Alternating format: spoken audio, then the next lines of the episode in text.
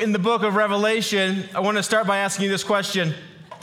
If you heard me invite somebody and I said to them, Hey, would you like to join me for the weekend events? And you heard their reply was something of the sorts of, Yeah, thanks, but no thanks. I kind of feel awkward at those gatherings. I don't really know all the songs. I don't know the liturgies, the chants. I feel awkward when I'm sitting next to somebody and they have like their hands raised up singing. And you know what? I just don't know when to stand and when to sit. And honestly, I hear the parking is atrocious. and I only get two days off a week, and I'd rather just sleep in. You probably think I invited him to church to a worship service. This is probably what you have in mind when you think of a worship service is Christians gathered in a place and they're singing the songs and they know when to stand and when to sit. They know the liturgies. They know the outfits to wear, what not to wear. You're thinking of a religious activity that we would call worship. But I didn't invite him to church. I invited him to the CU Buff football game. and there's a reality that worship is a human activity. And so we, we fill stadiums and we lift our hands and we sing the songs. We go to concerts and we put our favorite musicians in the middle and we raise our hands and we dress like them and we worship. There are so many avenues of worship. For worship is a human activity. There are certain clubs that we belong to, and we know just the right time to raise the lightsaber. And we all share the same outfits, and we know all the lingo. There's rallies that we gather at and make sure we lift up flags high. Worship is a human activity in which even the world from time to time gathers together to worship. Worship is not simply a religious activity, it is a human activity, a human endeavor that you are built to do. So, what is worship? Well, I looked up a couple definitions of worship. It's simply stated worship is the adoration or devotion shown toward a person or principle it's honor given to someone in recognition of their merit. It's something or someone that you see value, merit in, and then your activities, what you're willing to participate, recognizes that merit. In some ways, I want you to think of the word worship as worthship. Worship is worthship. It's something that you find worthy to give your time, attention, and resources to. This is something that you find worthy to put on your calendar, something that you find worthy to schedule other events around. You find it worthy to purchase tickets, to direct money there, to buy swag and dress yourself in it, to take on an identity and worship something or someone. Worship is a human activity in which we attribute worth. And so it's not something unusual in which we do in this room. We say God is worthy of scheduling time, our attention, our resources to Him. Worship is an activity that all human beings participate in. We just sometimes have different objects that we worship. And at these worship services, they have the most bizarre creatures. And so at some worship services, like in Kentucky, Woo, Big Red! what is Big Red? Woo! Like, how would you describe this to somebody? It's like I went to this ceremony, this service, everyone's raising their hands, and then this thing just like ran out of the tunnel. Or you went to this worship ceremony and one of the recipients received an award. How do you describe that to somebody? Or perhaps you went down and you saw a few weeks ago the Raiders were in town.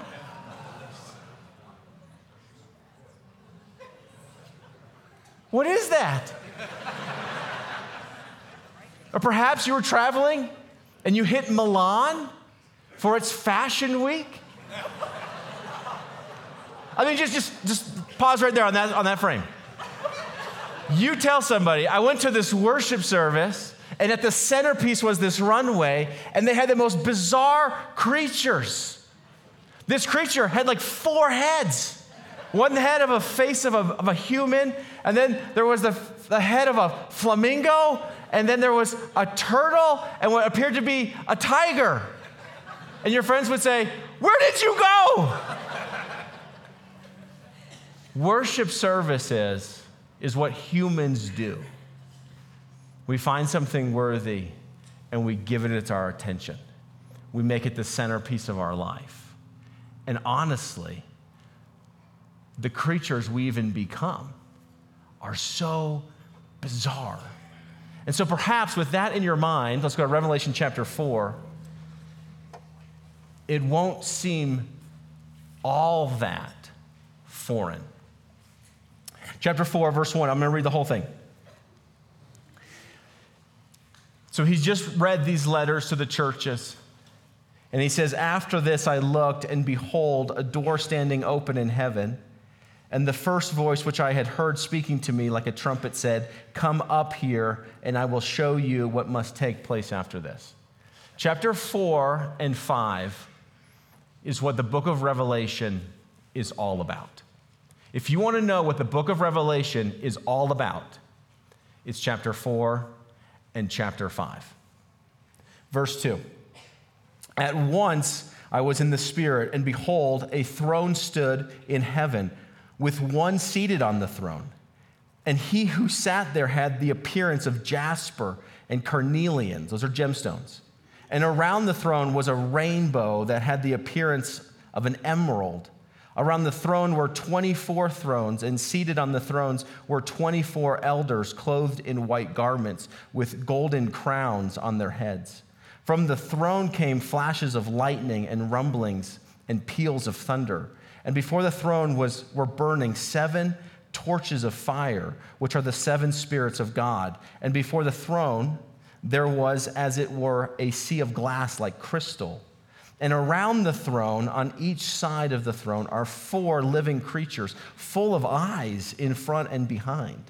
The first living creature, like a lion, the second living creature, like an ox, the third living creature, with the face of a man, and the fourth living creature, like an eagle in flight. And the four living creatures, each of them with six wings, are full of eyes all around and within. And day and night they never cease to say, Holy, holy, holy is the Lord God Almighty, who was and is and is to come.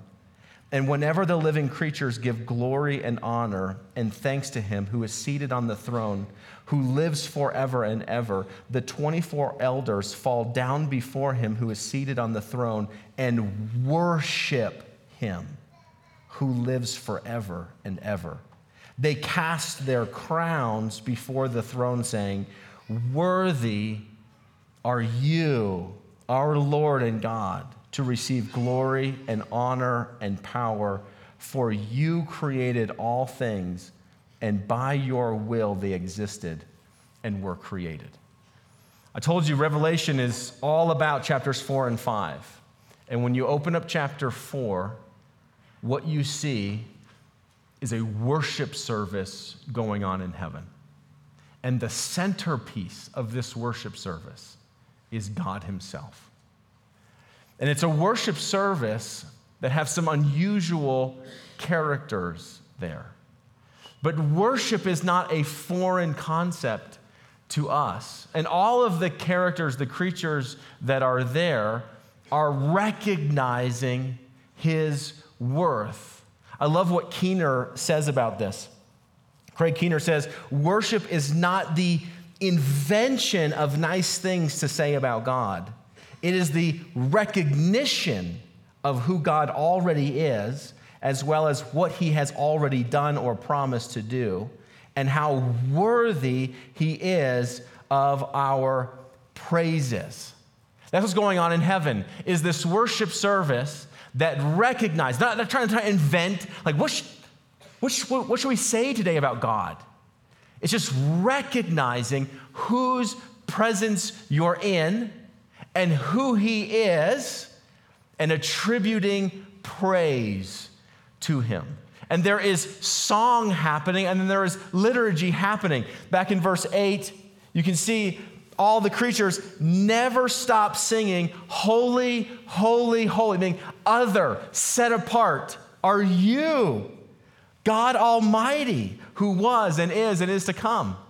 You see that there, there's a liturgy, things to say at this worship service. Verse 11 Worthy are you, our Lord and God, to receive glory and honor and power. For you created all things, and by your will they existed and were created. You're the author of all of this, and we recognize that. And so, worthy are you to receive our attention, our time our resources, our crowns. Worthy are you. Now, in this worship service has some unique creatures, and oftentimes we get hung up on the, the imagery of Revelation instead of the purpose of Revelation. So let's look at a little bit of the imagery to unpack the purpose of it. So there are these unique creatures, and, and one of the things you have to understand in the book of Revelation that we have yet to talk about is one of the ways that John loves to use imagery is through numerical values of numbers. And we're going to see that there are good numbers and there are bad numbers. And now immediately you're thinking, okay, this book just got weird. But it doesn't. So just listen to, to listen to this analogy. Kristen and I are going to be flying on Friday, the 13th of October. Why'd you chuckle? The 13th. It's like someone came to me and said, You're really going to travel on the 13th? It's like, Well, yeah. So why, why, why does 13 matter? Why is that any different than the 12th or the 14th? I mean, people have constructed buildings in America skipping the 13th floor. That's weird. It's just a number, right? But it, con- it connotes something to us. It's, oh man, it's, it's bad luck. It's evil. It's wrong. You want nothing to do with it. And so you have numbers in your own language. You seem to know the numbers of John's language. And so there are three numbers that pop up that I want to pay attention to that happen in this chapter, and many more numbers that we'll see in the book of Revelation. So the three numbers in the book of Revelation that we're going to look at in this chapter are 4, 7, and 12. The first number, 4, this is, this is giving us an idea of the full and complete or total coverage most often in view of God's creation. So it's the fullness, the completeness of his creation. So in the book of Revelation, you'll see the angels are standing at the four corners of the earth. Does that mean the earth has four corners and it's flat or square? No, it's, it's imagery to help you understand there's his messengers at the fullness of the earth. He'll say that every tribe, tongue, nation, and language give Jesus worship. That's four. So it's the fullness of humanity is attributing worship to him. And so we see that four means the full and total coverage specifically to creation. Then we see this number seven. We've already seen it in chapter one in, in the churches. Seven is also connoting something of completeness, but just a bit differently. Seven is the completeness, fullness, totality, really of perfection. And so this is going to be associated with God Himself. It's the perfectness of God. And so what we see described in chapter four is that the Spirit of God, the seven spirits of God. Is there seven? No, it's the full, complete, perfect Spirit of God. And then there's another number you got to pay attention to. That's number 12. Again, 12 connotes something about fullness, fullness and completeness, often with humanity in mind and with special reference to the saints, the believers. And so just think in your Bible, Old Testament, 12 tribes of Israel. Think of your New Testament, the 12 disciples or 12 apostles. And you're going to see multiples of these numbers, multiples of 12 throughout the book of Revelation. 12, here we see 24. You're going to see 144,000. It's a, it's a picture of the fullness, completeness, particularly to the saints, the, the followers of God. And so, with an understanding of John's language in your mind now, we go back to our scene in Revelation 4, and he says there's four creatures. And they have, they have the likeness of, and I'm trying to, I'm trying to tell you what I saw. It's wild. But there's four creatures. So he's going to talk about the fullness of the creation.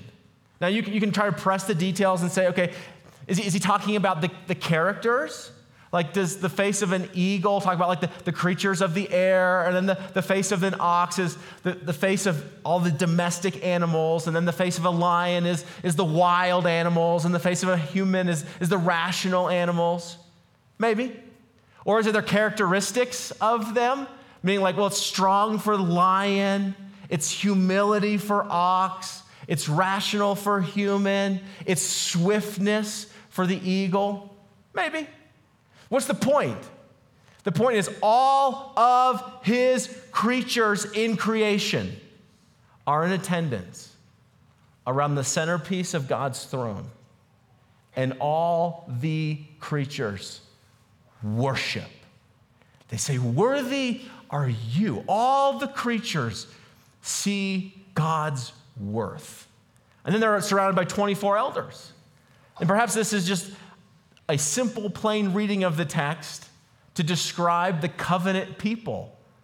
The covenant people that are saved by grace in Christ, Israel and the church, are gathered around again the throne room of God, saying, Worthy are you. And so if you just if you step back and say, okay, what's the point of Revelation 4? Is that the fullness, completeness of all the creatures of the cosmos and all the people who have been saved under the covenants have God as the centerpiece of heaven and worship Him. Now, that reorients a lot of us in our picture of heaven. We have a very man centered view of heaven. Like when I get there, I hope they have like the best golf courses, and I'm gonna hang out next to the slushy machine. And maybe there's an imagination you can have of how wonderful heaven will be. But Revelation 4 is to tell you you're not the center of it. The centerpiece of heaven is the throne of God, and all of creation worships him. That's chapter 4. That's the reality that's going on. Now, some of us will go, okay, then what's with the aesthetics? Like, what's with the thunder and the lightning? What's with the rainbow? All of these aesthetics are to help draw you back into the story of where we have seen God's presence before. So, thunder and lightning, you think of, of Sinai, rainbow, you think of God's judgment and grace in Noah. You think of the gemstones that are marked out by the priesthood. Is the presence of God. In fact, this view of heaven is not the first time we've seen this. It's not as though John sees a vision of something that will one day happen, will one day become a reality. No, he has shown what is reality right now. It is the realest real, the truest true, what we would call ultimate reality. So if you want to take some notes or want to follow along in your Bibles, open them up. We'll go to Daniel chapter 7. On your way to Daniel chapter 7, remember the, the story of Job, which is probably one of the oldest stories in the Bible, happened sometime after Noah, before Abraham, opens up with a view of the throne room, of the reality of heaven, God at the centerpiece, and his counsel around him. And then we come to Daniel chapter 7, and in Daniel chapter 7, verse 9, Daniel says, As I looked, this is what he saw. As I looked, thrones were placed, and the Ancient of Days took his seat. His clothing was white as snow, and his hair of his head was pure like wool. His throne was fiery flames. Its wheels were burning fire. A stream of fire issued and came out from before him. A thousand and, and thousands upon thousands served him. And 10,000s times 10,000 stood before him. The court sat in judgment, and the books were opened. So John has seen this reality. There's another one named Ezekiel. Go to Ezekiel chapter 1. We'll poke around here. That's one book before Daniel. Ezekiel chapter 1. Ezekiel has the same vision of God's throne room. Ezekiel chapter 1, verse 4. As I looked, behold, stormy wind came out of the north, and a great cloud with brightness around it, and its fire flashing forth continually. And in the midst of the fire, as it were, gleaming metal. And from the midst of it came the likeness of four living creatures. And this was the appearance they had a human likeness. But each had four faces, and each of them had four wings. Verse 22 Over the heads of the living creatures, there was the likeness of an expanse, shining like awe inspiring crystal spread above their heads, like a sea. Verse 26 And above the expanse over their heads, there was the likeness of a throne in appearance like sapphire, gemstones. And seated above the likeness of the throne was a likeness with a human presence. There was brightness around him. Verse 28 like the appearance of the bow that is in the cloud on the day of rain, a rainbow. So was the appearance of the brightness all around. Another prophet, Isaiah, chapter 6, verse 12. Isaiah is shown this same reality. In the year that King Uzziah died, I saw the Lord sitting upon the throne, high and lifted up, and the train of his robe filled the temple. Above him stood the seraphim. Each had six wings. With two he covered his face, and with two he covered his feet, and with two he flew. And, and one called to another and said, Holy, holy, holy is the Lord of hosts. The whole earth is full of his glory. Do you understand that, that Revelation 4 is not simply a picture of a reality to come one day?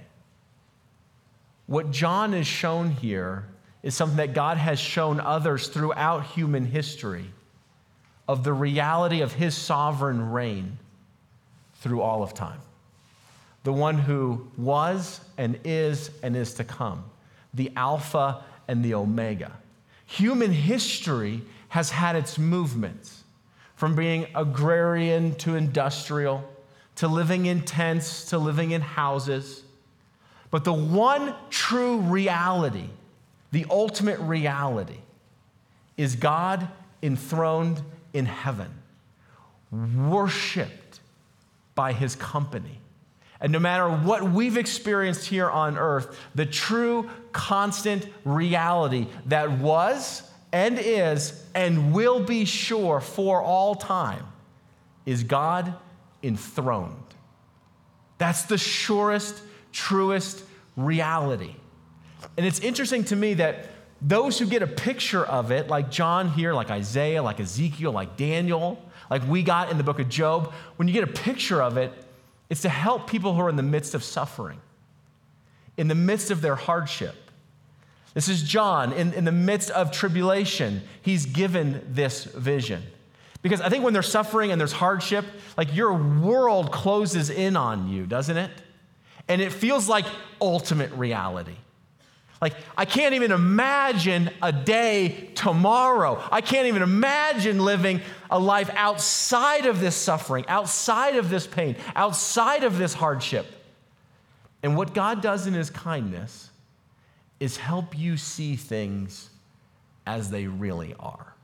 God enthroned, sovereign over all. And what I love is that John or that Revelation 4 opens with Him coming through an open door. Is that He has a door that's open to you so that you can come into and see and observe what's really going on in the world. Now, think about that for a second.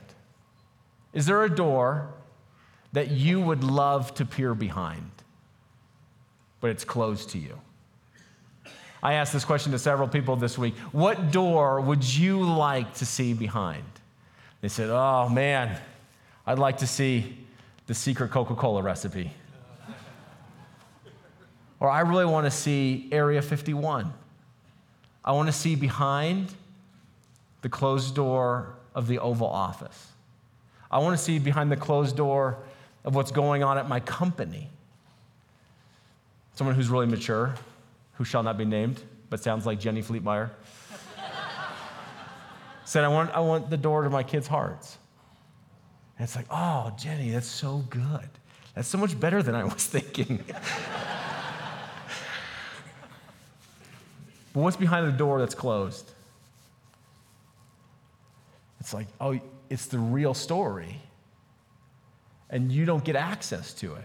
You don't have the right clearance. You don't have the right codes. You don't have the right privilege. You don't have the right credentials. And here God says, My, my door's open to you. My, the door of my throne room, so that you can understand what's true, true, real, real, ultimate reality, is open to you. And so, if you would like to be able to interpret what's happening in your life, why don't you come into the throne room of God so that you would have eyes to see ultimate reality?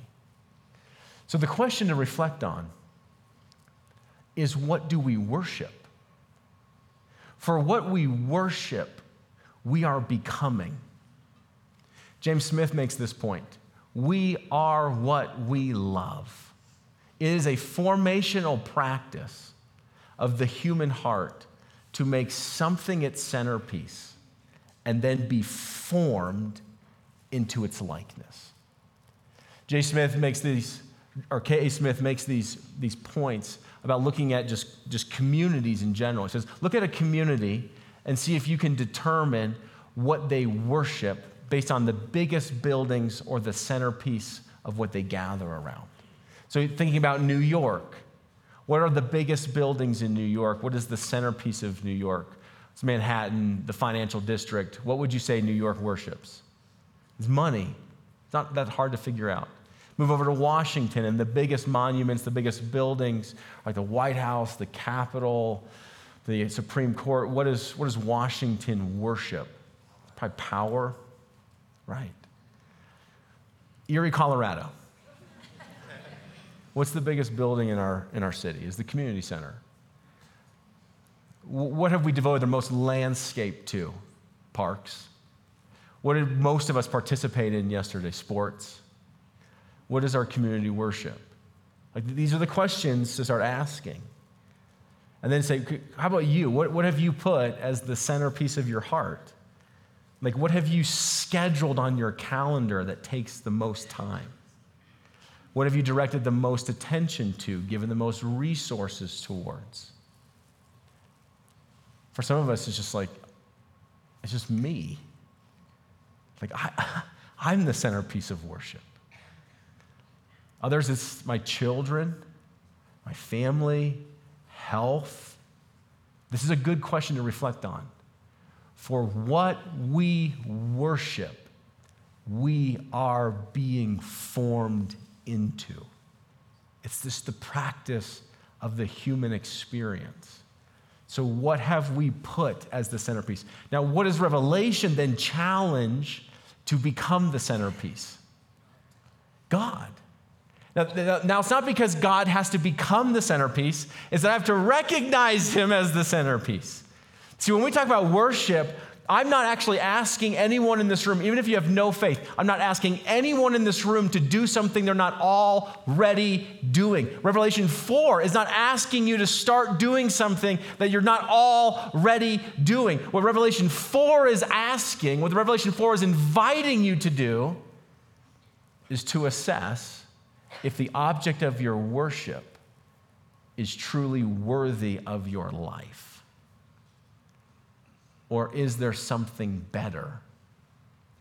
And what you see in heaven with all of these creatures is that God Himself is the worship, and they find Him worthy. One, some of these creatures, it says they has eyes all over their body. That's weird.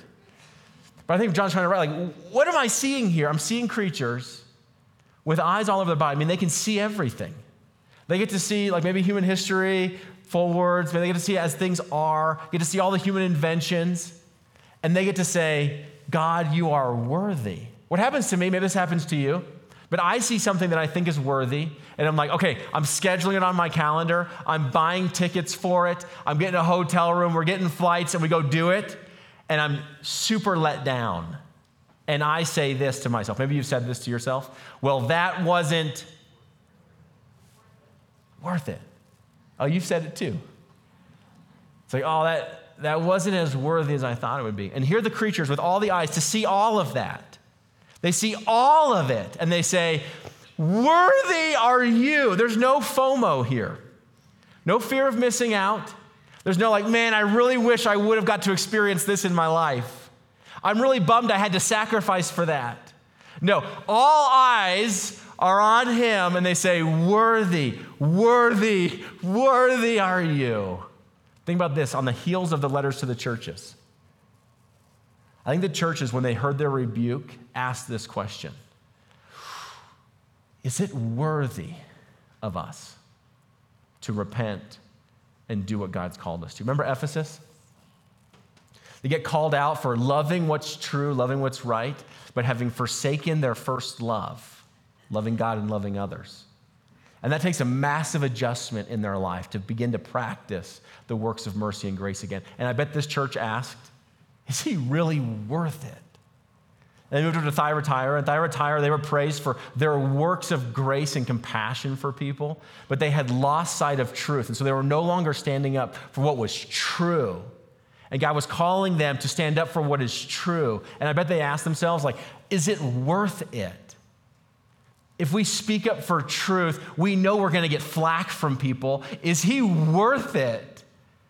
And we looked at Laodicea, and Laodicea had compromised because they became complacent. Like they weren't really hot or cold. They were just kind of lukewarm, hanging out in the middle. And God said, You, you make me sick. And for them to kind of like grow up in their truth and in their grace and have zeal for the Lord again, that was going to take some work. Is it worth it?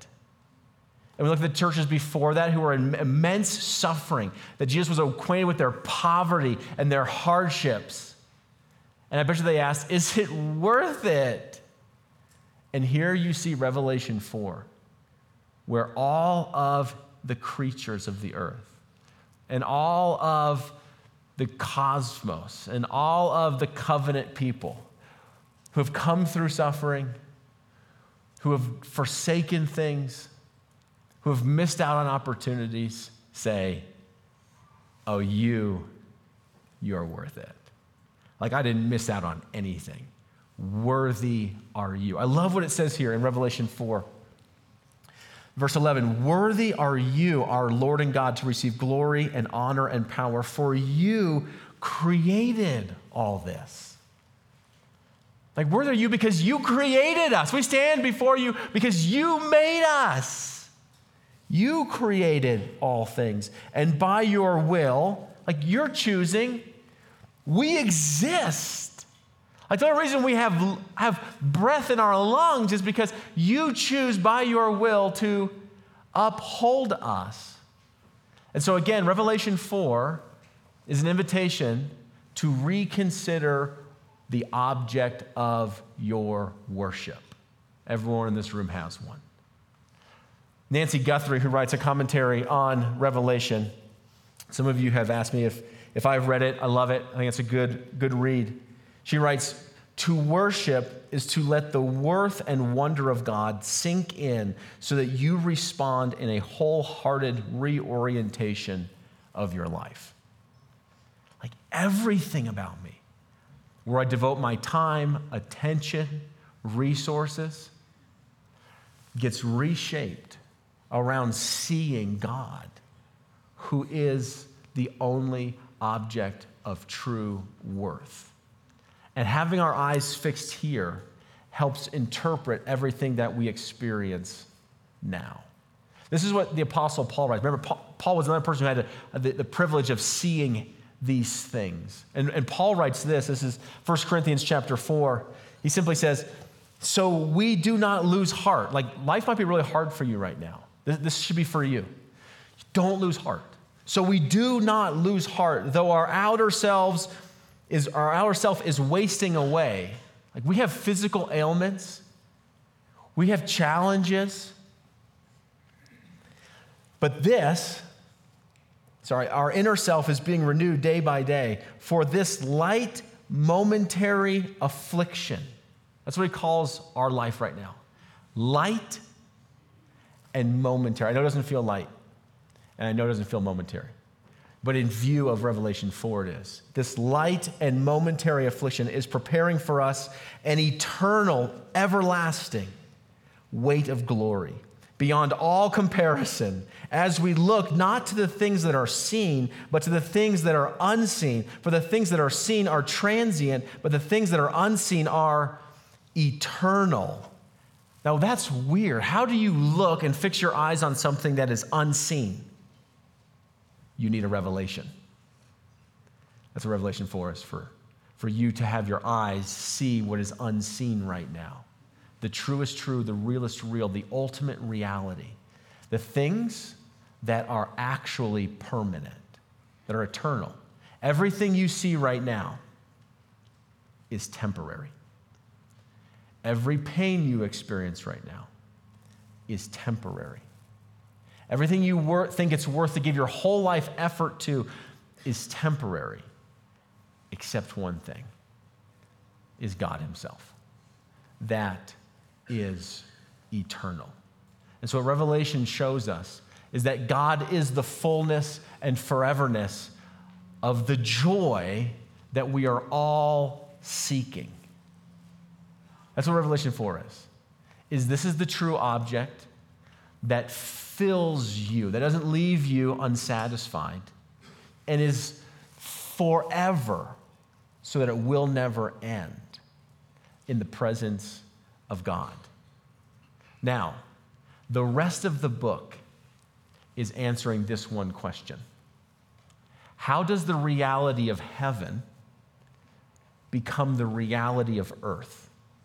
We pray this Thy will be done, your will be done on earth as it is currently being done in heaven. Thy will be done on earth as it is in heaven. And the rest of Revelation is going to answer how does that prayer get answered?